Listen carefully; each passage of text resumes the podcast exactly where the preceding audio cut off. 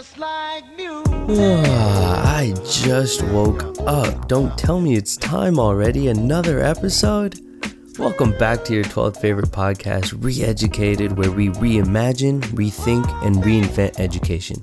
It's your host, Gautham Yegapan, alive and blessed to present today's conversation. Stay thirsty for knowledge, and I guess water too.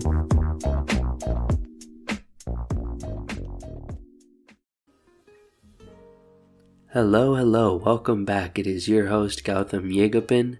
I am really excited to bring today's conversation to you. I hope you are all having a phenomenal week. I, before getting to the podcast, I wanted to shout out this book that I just finished. Um, it's by Viktor Frankl, called Man's Search for Meaning. And, you know, I feel like growing up, there was this certain ego attached to reading, where I was like, I want to read all the books that possibly exist, and I want to walk around and tell everyone I read all the books, and, and I want to kind of just show off this bra- this extremely large lexicon of books that I've read. And, you know, over the last few months slash years, I realized, especially because when you have a mediocre memory, which I think I have, you end up forgetting a lot of the things that you've read in the past, either, you know, characters, um, ideas, points, and, and so it's not all just stuck in your brain as you would like it to be. And so it really made me rethink why I read. And so now I've come to this place where half of the reason I read is because I really enjoy that silence time for my brain to be able to kind of conversate with myself. In many ways, I feel like I have a companion in, in all my traveling, and and especially when I'm alone on the road, I, I find it to be really helpful to just have a book that I can kind of bounce ideas off of, and I never really felt unheard when I have a book with me. And I guess the other reason I read is because it always just keeps my ideas fresh. Every time I read a book, I'm like, oh, okay, I have a new idea to ponder upon today, or I have a new character to relate to and maybe see the world through their lens. And so it always keeps my perspective fresh. And I say that to say that I have moved away from reading for novelty, which is reading as many different books as I possibly can for breadth, and focusing more on depth now, where I'm like, I want to reread books. What new things am I going to find out this time? What relationships will I make with characters that I didn't make the first time? And so I find that this book in particular is a phenomenal rereading book. So basically, Viktor Frankl is a psychologist who went through the Holocaust and survived. He was he went through four different concentration camps, and as a psychologist, he, the whole time he was really just understanding how do human beings perceive and conceptualize and get through suffering.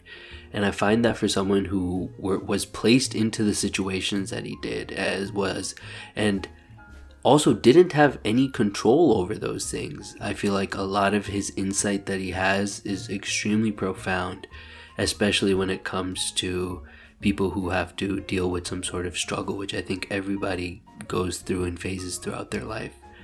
And so, uh, you know, some of the other books I wanted to just shout out, I've been writing writing down some books that I want to keep rereading, but I just finished The Alchemist. I feel like that's a phenomenal traveling reread book. I think Man's Search for Meaning is a phenomenal book, especially when people are feeling purposeless, where they're like, I don't really know what I'm doing with my life. I think it's a great book that takes moves the attention. I, a lot of what therapy talks about nowadays is, oh, look at what happened is what happened to you when you were a child. And it kind of moves the focus away from your past into the future, in that no matter what happened in your past, what are you going to do with your future? What are you going to do with your day to day? How are you going to lead a life that that you find worth living? And and he very much argues that those the answers to those questions are not in the past. And I really find that that outlook refreshing in today's day and age. Another book I have on there is Life of Pi. I love that book. I haven't read it in a while. I need to come back to that. Um, there's this, uh, also the book called Brave New World. If you have any other suggestions that you love rereading, please give it to me, and, and I would love to read. I'm really excited to share this week's conversation. Let's get to it now. So the focus for today is the U S News college ranking system, which is something I think we are all too familiar with. And It is something that had played a pivotal role in my life as I was in high school and choosing a college to go to, and even to some extent when I chose the grad school that I wanted to go to. And I find that the impact that those ranking systems have on the students as well as the colleges when they make their own decisions is, is far too much, and it, and it places too much weight on some arbitrary rank. In this book I'm reading right now by Jeremy Lent called The Web of Meaning, he provides this really good quote, if I can find it real quick. He says, "You get what you measure." And he says that it's from uh, organizational theory. And I think that's a phenomenal quote to really set in what we're talking about today. In that, when you say you get what you measure, what does that mean? It's that when you set some sort of measurement, that is the type of outcome that will start to be produced by the people around you. So the example that he gave is he talked about I Q.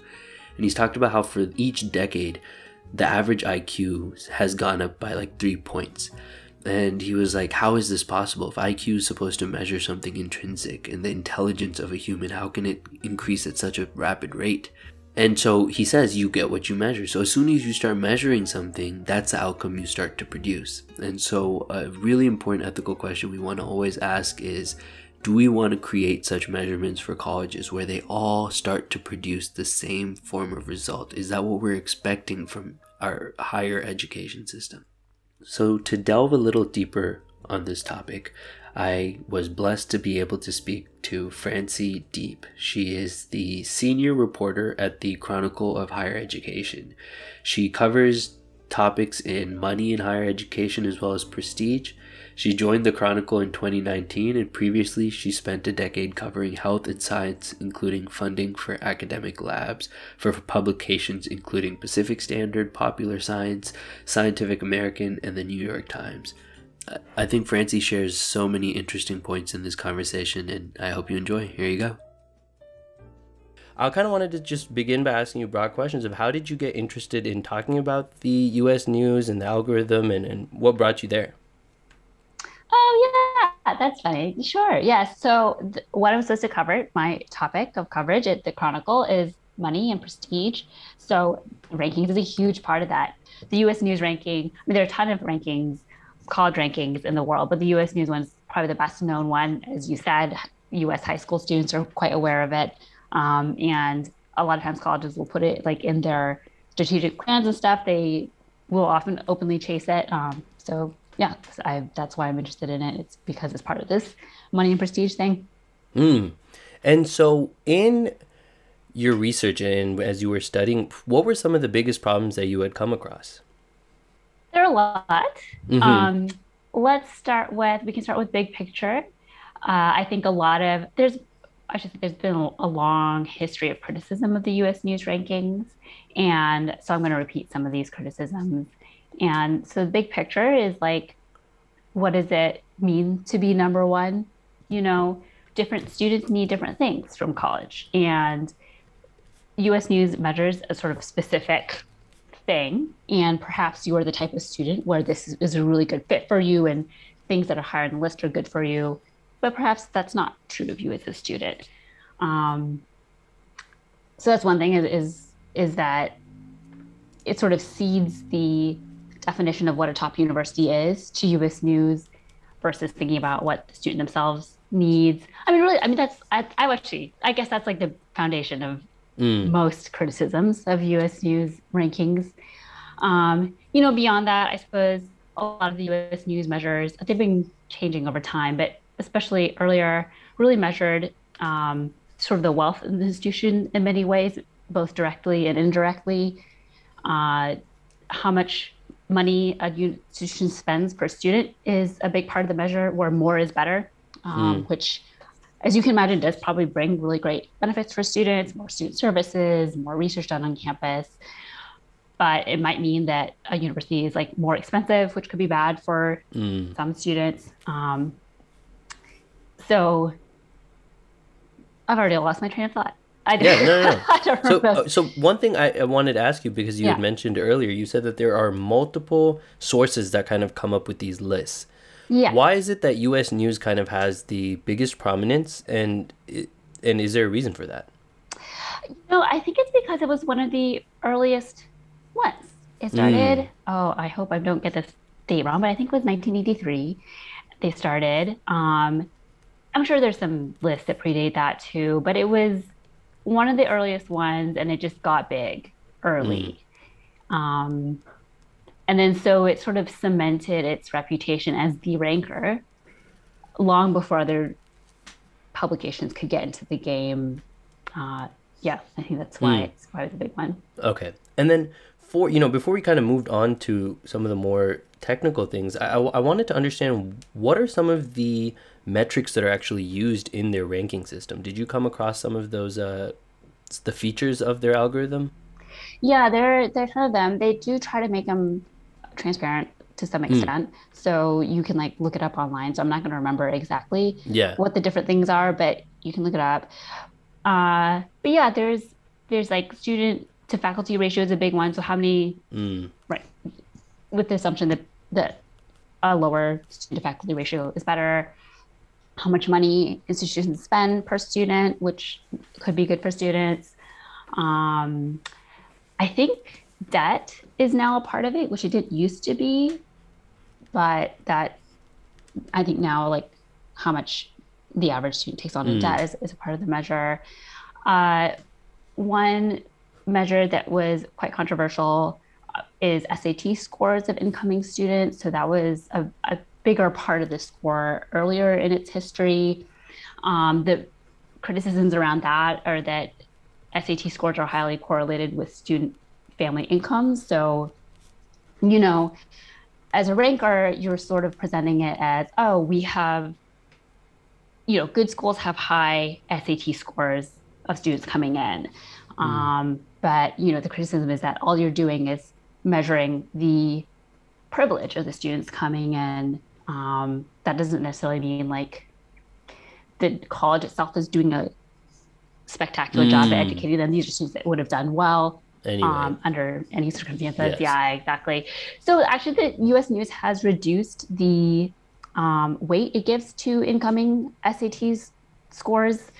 So that's less of a problem than it used to be, uh, but they still get hammered about that a lot.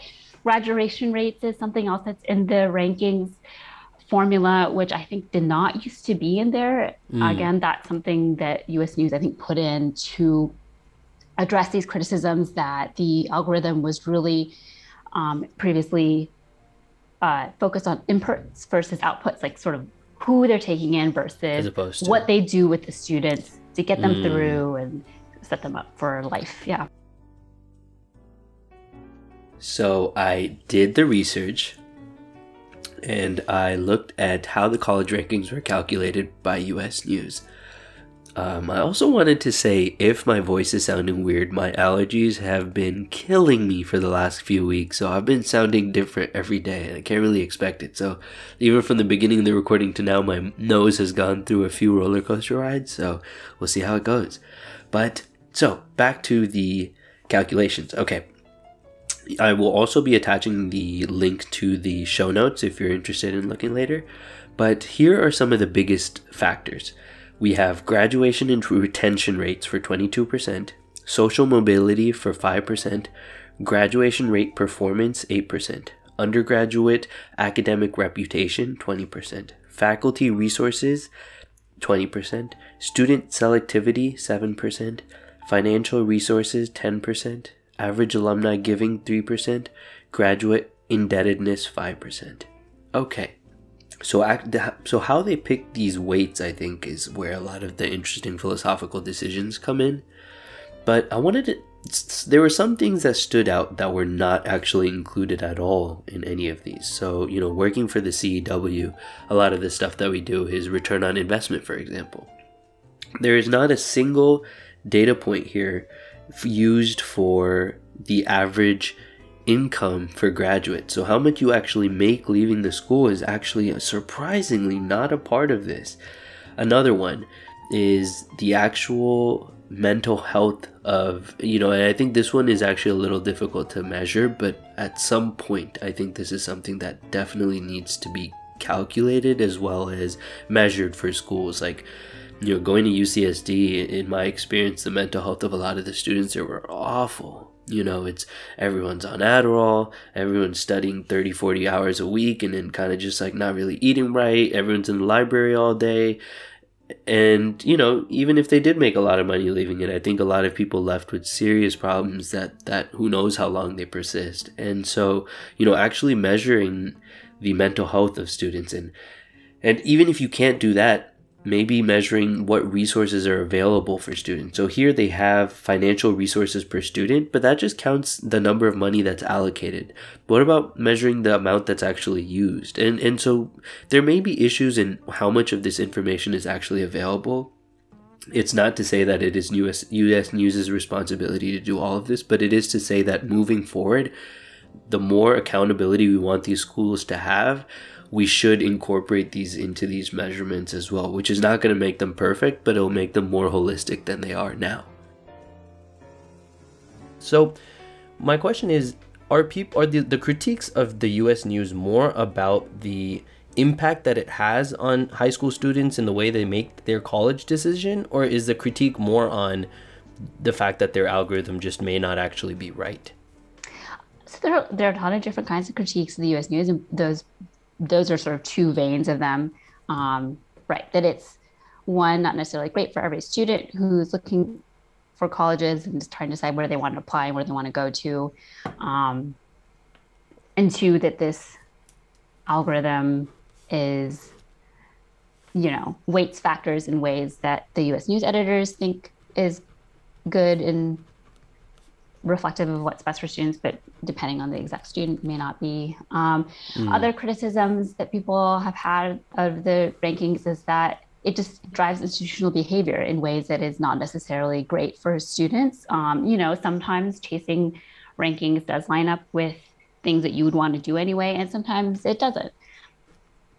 So is that more of information we'd want to equip high school students with as opposed to actually change the new U S News, the ranking itself? Like, is it more of like a societal shift in where people are using the data that is provided simply as like a another data point, as opposed to like, oh, I'm going to use the U S News rankings as the only way I make my decision? Is that what we're trying to change more of, or, or what, what would you say? Yeah, so I mean, I think that's what U S News has tries to argue, is that they are just one, you know, way of getting information about colleges, that students should look up stuff on their own. And that said, like, if you are not from a super college savvy family, like, how are you going to know what else mm. you're supposed to look up, where else you're supposed to look? There is great information out there. The College Scoreboard, which is run by the U S government, um, doesn't rank colleges, but does give like a lot of data and stuff. So you can sort of like, if you're a student, go in there, put in what's important to you, that certain, maybe you want to go to school with like an architecture school, whatever, you can put in whatever you're interested in, and, and it'll tell you about what schools match your criteria. Um, but yeah, so some people might say that what you want is more information for students and more nuanced information for students and families than what the U S News rankings provides, mm. or like have U S News rankings be like one small part of that. Um, you know, I think there are plenty of people who just don't want to see any rankings exist at all, like don't want to see a list that's publicly available that says, this university is better than that university. I don't, mm. I mean, you know, in the end, it's like, is U S News going to stop doing this? Like, probably not. So I don't know how reasonable yeah. a, or practical of a goal that is, but I think there's, there are going to be people who want that too. Mm. Yeah. Cause we, I had another conversation with uh, another person uh, on my uh, podcast, and, and we were talking about, he had worked on return on investment findings. So he had basically come up with a whole bunch of reports that were like, all right, this school, and then he ranked, they ranked the schools based on their return on investment. And we had a similar conversation about this. Like, what impact does this findings actually have on students? And what he was arguing is that, and exactly as what you said, U S News would say, it's that this is just an, another data point, right? And it's important to just take it because it's, I think these ranking systems are helpful for accountability. I think without any form of publicly available data, if none of those existed, and I guess what what you would w- would you argue that maybe we don't need a ranking system per se, but it's still important to have the data publicly available? So one interesting thing is that U S News, the existence of the rankings really drove the the making of this data publicly available. I think this kind of stuff, graduation rates, um,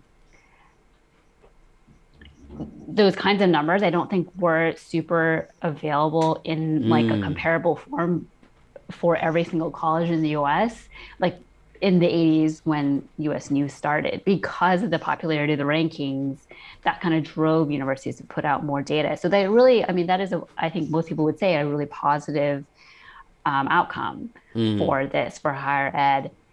Um, but yeah, but then as for like, do we need rankings now that those data are available? Um, yeah, I think, I think there are going to be a lot of people who say no. U S News obviously is going to say yes. Um, yeah. Yeah. And I guess the question I had is, so a lot of your article was focused on how some of these colleges are actually possibly falsifying their data. What were some of your findings regarding that?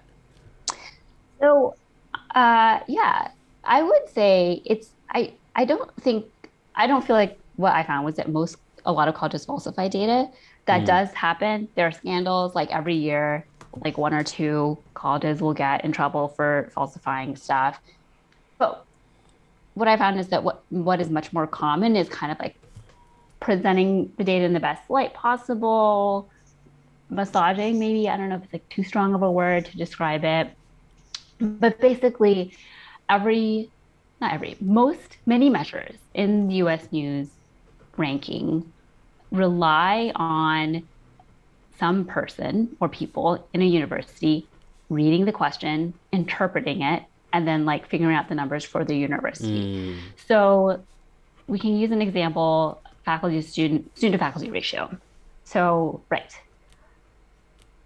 Seems straightforward, but like, actually, if you think about it, if you're at a college, who counts as faculty? Like only full-time mm. tenured people. What about people, like people not tenured, people who are Um, just lecturers, people who are like have professional lives and like kind of teach a couple classes at a time. So there's a whole question of who's faculty mm. and then who's a student. Like I got part-time students, uh, some student to faculty ratio calculations don't include like transfer students. You know, there's like different kinds of students that are on a college campus. Do they count in the ratio as mm. well? So. Okay, so I'm a person, I'm sitting in an office, I receive the U S News ranking survey. I read what U S News says they want uh, when it comes to defining student and defining faculty. And then, and then I have to go in my system where I track those things. Maybe I don't track them in the exact same breakdown as U S News does, and I have to like figure out how to translate my system mm. into their numbers. Also, I'm not only getting this survey from the U S News, I'm getting it from the U S government is asking me this. Mm-hmm. Other rankers are asking me this. Again, they do the same thing. I take their survey, I look at my system, translate it to their. Anyway, so it's it's very complicated. There are like all these steps. And in each step, somebody's making some kind of qualitative decision, you know? And like, even if, and perhaps we say that most people try to make these decisions in good faith, they're still going to like interpret things a little bit differently from the college next door, from the college across mm. the country. And then so you're going to end up with this faculty student student ratio. And are they really comparable between the schools? Um, what if I'm like the only person in my office who does this and I'm like really tired and I like sort of put in the same student's faculty ratio for every survey, but they're not defined the same. Anyway, there's, so you can see there's a lot of mm. uh, room for errors in judgment or just different judgments that are not necessarily like wholesale making up data mm. uh but yeah but are but prone still... to error yeah no and yeah, yeah. and so mm-hmm. are all these results self-reported? Yes, I think most of them are oh, self-reported. I didn't know that. Yeah, no, I didn't either. Um but in a way, sure, like if you really think about it, like how many like thousands of colleges there are, like who's going out there like counting students on campus? Yeah, yeah. Only you, you the institution, you're counting your own students. No one else is like cares enough to like count your students. So mm. yeah. Is there an auditing process at least in terms of these rankings? So the auditing is interesting. The audits usually that occur are sort of an algorithmic thing where the U S News, for example, will um, check the numbers and be like, see if your number you're submitting this year is wildly different from numbers you're submitting in years before. Uh, um, And that does serve as kind of a check. Most colleges don't sort of like turn things around so wildly that they're going to like have like a huge difference between these numbers year to year. That said, like in the survey, if you were like really motivated to lie, all you have to do basically is check the box, be like, yes, this is in fact the correct number. That's it. There's, it's not a real like fact audit. It's just like the system will be like, hey, just flagging this for you. This is really mm. different from last year's number. Um, and maybe you'd be like, oh, I guess I put in a typo. Then you can fix it and then the system will let you through. Or you can say, no, I certified this is the correct number. And the system will also let it through, um, even if you have bad intentions. Mm. And I find with these these ranking systems, and I'm going to connect it to grades, I think the biggest problem is there's two ways to go about it, right? So let's say my focus in education is to learn as much as I possibly can. And simultaneously parallel to me is just some sort of like grading system that measures how well I'm doing. And I kind of learn from the grading system and, and I can maybe do better if I want to or not. But I think what ends up happening is you start learning to get the grades, right? And I think that could also happen in this situation where if colleges are going to be strict to their virtues and their principles and they just have this ranking system separate, that's one thing. But this, I think one danger of this is that colleges can start conforming so that they can do better on the ranking system so that they can get more students, right? At which point all the colleges no longer have like their own identity. They're all kind of conforming to whatever the algorithm places as important. Do you, did you find that to maybe be a problem? Yeah, I think that's a major uh, criticism of the rankings that's arisen in the last fifteen years or so. Yeah, that you, that colleges start conforming to the ranking versus their own mission. Yeah. Um, another problem with that is that colleges are very different from each other. They serve very different yeah. students and like, right, doing better in the rankings might be good for some specific universities and their specific missions and less so for others. Mm.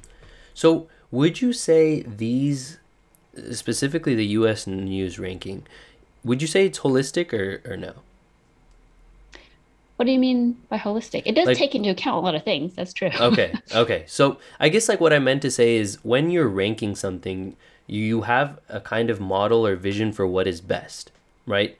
And so I feel like as soon as you kind of describe that, there's no longer variability in what can be best. There is like one objective best. So I guess in that way, it can't be holistic, right? I guess so. Yeah. Yeah. I see what you mean. Um, Yeah.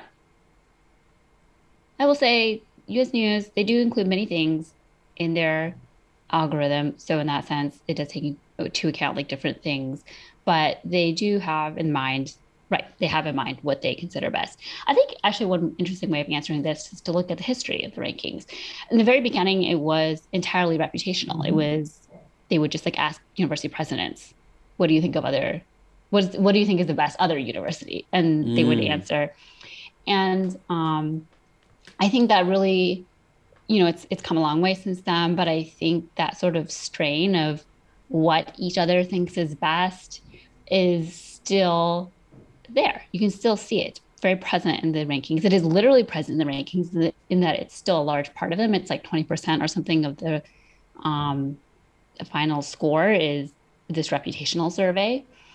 But it also reflects, um, yeah, historically, U S News editors have been very clear about this, that their vision of best is, yeah, is expensive, is a place that can spend a lot of money on their students, is a place where the students that come in are privileged in the sense they have high S A T scores, they did really well in, uh, in high school, um,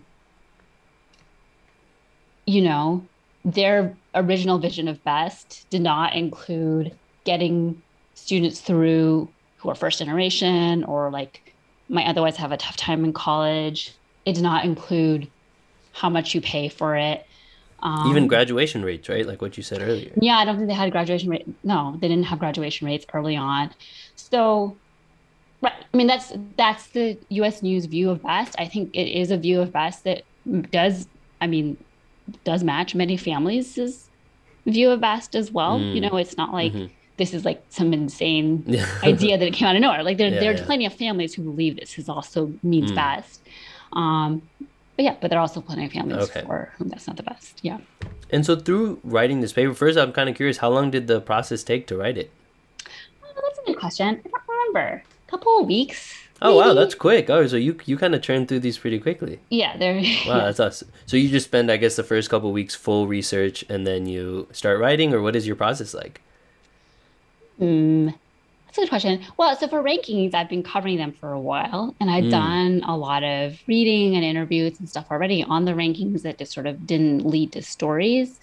Um, so I had that background, and then, um, yeah, and then I don't remember what happened with this particular story. I think I got the assignment from an editor to talk about this.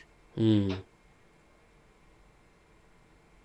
Anyway, yeah, I guess generally either I come up with a story idea or an editor does, and then, right, I sit down and write down what I need to know to be able to write the story, and then I put out requests for interviews.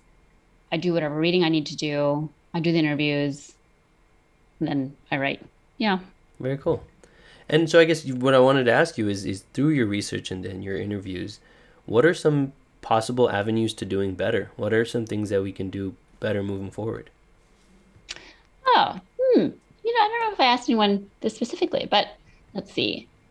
You know, if we had better education for students and families about how to choose a college, what mm. data is already out there, how to match what you need out of college um, to what data is out there, and, and therefore how to pick.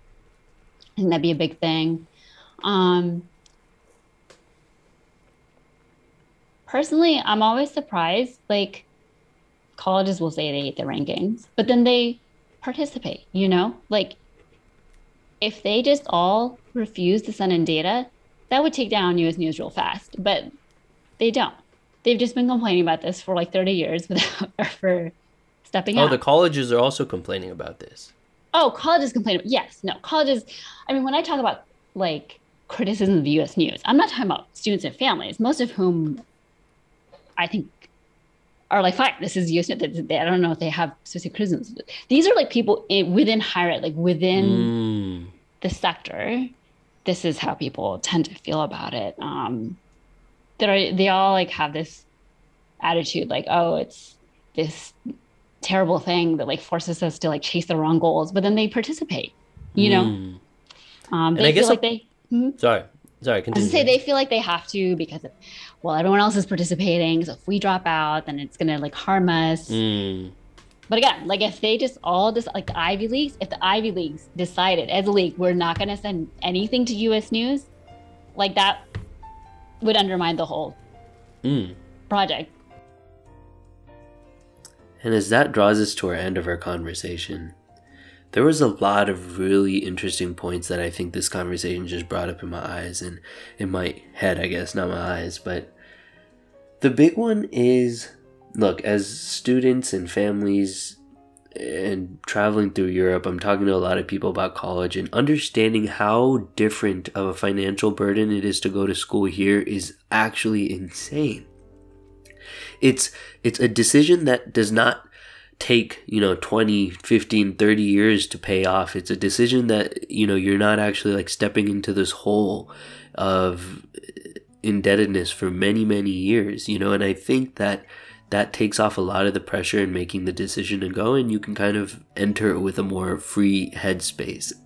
But that being said, right, so in America, when it is such a large decision, it is extremely important that we have all the information that we possibly can before making such a financially heavy decision. And so what are ways that we can actually uh, help students and families make that decision, right? So, so these rankings can be approached from two ways.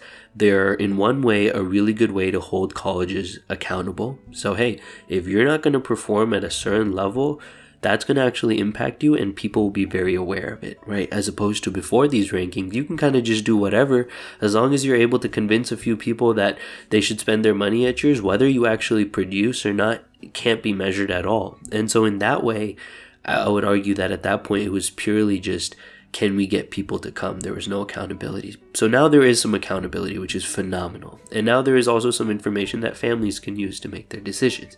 So where exactly is this problematic? And there's a few ways. One, if every student starts making their decision purely off the ranking of the school on these websites, I find that oftentimes when, you know, after they graduate, they may not have a job, or they may realize how much they actually spent and, and they won't actually be able to pay that back for a long, long time, then that number on that ranking no longer matters, right? If you're that much in debt and, and you're like, all right, but I went to the number three school for my program, okay, and then what, right? So, you know, having more information, or, or in the same length, let's say you leave with an alcoholism problem, or you leave with, you know, there's so many things that, that can be introduced in a college environment that is just not helpful for the development of hu- a human, that, you know, just because it, it ranks highly on some on someone else's metric is not enough. And so I find that what we can do, all of us can do, is is one, always ask the question of, what are these rankings actually built of? And, and you know, when, when Francie said you can just search it up online, she's right. They give a pretty detailed description of what is used. And so we all have access to that, and, and you can always use that. Next, what else can we do? Another thing that we can do is, when we make the decision to go to college, really ask the question, what is it that I want? I think it's important to be intentional about this decision, as it's not the same country to country. In some cultures, it can be totally acceptable to just expect students to go to college where it's affordable. But in the States, that is not necessarily the case. By simply expecting students to go to college, I think we're going to make a lot of people make decisions that financially are just not feasible for them. And so, really asking, what is it that you want out of these four experiences, and how can you get it? Is what you want, does it have to be gained in a university setting? Can it be gained elsewhere? Can it be learned online? Can it be learned through friends, or, or you know, through some boot camp near me? Or, and, and so really asking, what is it that I want? And then, can the city, like, so I think we talked about this in a previous episode, um, you know, asking the questions, oh, in the last episode actually, asking, okay, based on the college, what city is it located in? What type of people work and live in that city?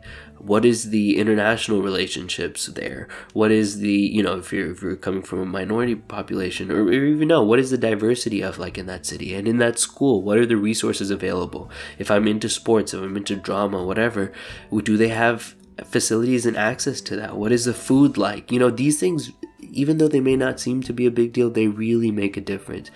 And so some of the best ways to get access to that information is to just reach out and talk to people who go to that school. I think that's the best way. I think when you look online, everyone who talks about a certain school is just going to tell you the best things. But to really get, like, the what is actually going on, I think, you know, you have to reach out either through LinkedIn, through some sort of school network. And I think that's another thing that can really be worked on, especially from a high school perspective, is connecting counselors to students who have gone to these other schools, and, and even, you know, having some sort of alumni network in high school where it's like, oh, okay, you want to go to this school? I have these six students who went there. I will connect you with them. Really ask them what it's like.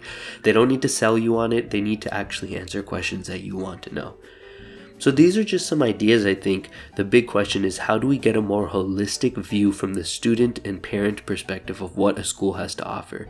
And then from the other side, you know, and, and I think this is a really in, a deep philosophical question of, what is the impact of metrics? What is the impact that measurements have on the actual production of something, right? Once you hyper hyper value a measure, the measure has complete control over you. If what you measure about intelligence is the S A T score, then the S A T score has control over you. And in the same way, if what colleges value is the U S News ranking, then the U S News ranking has power over them.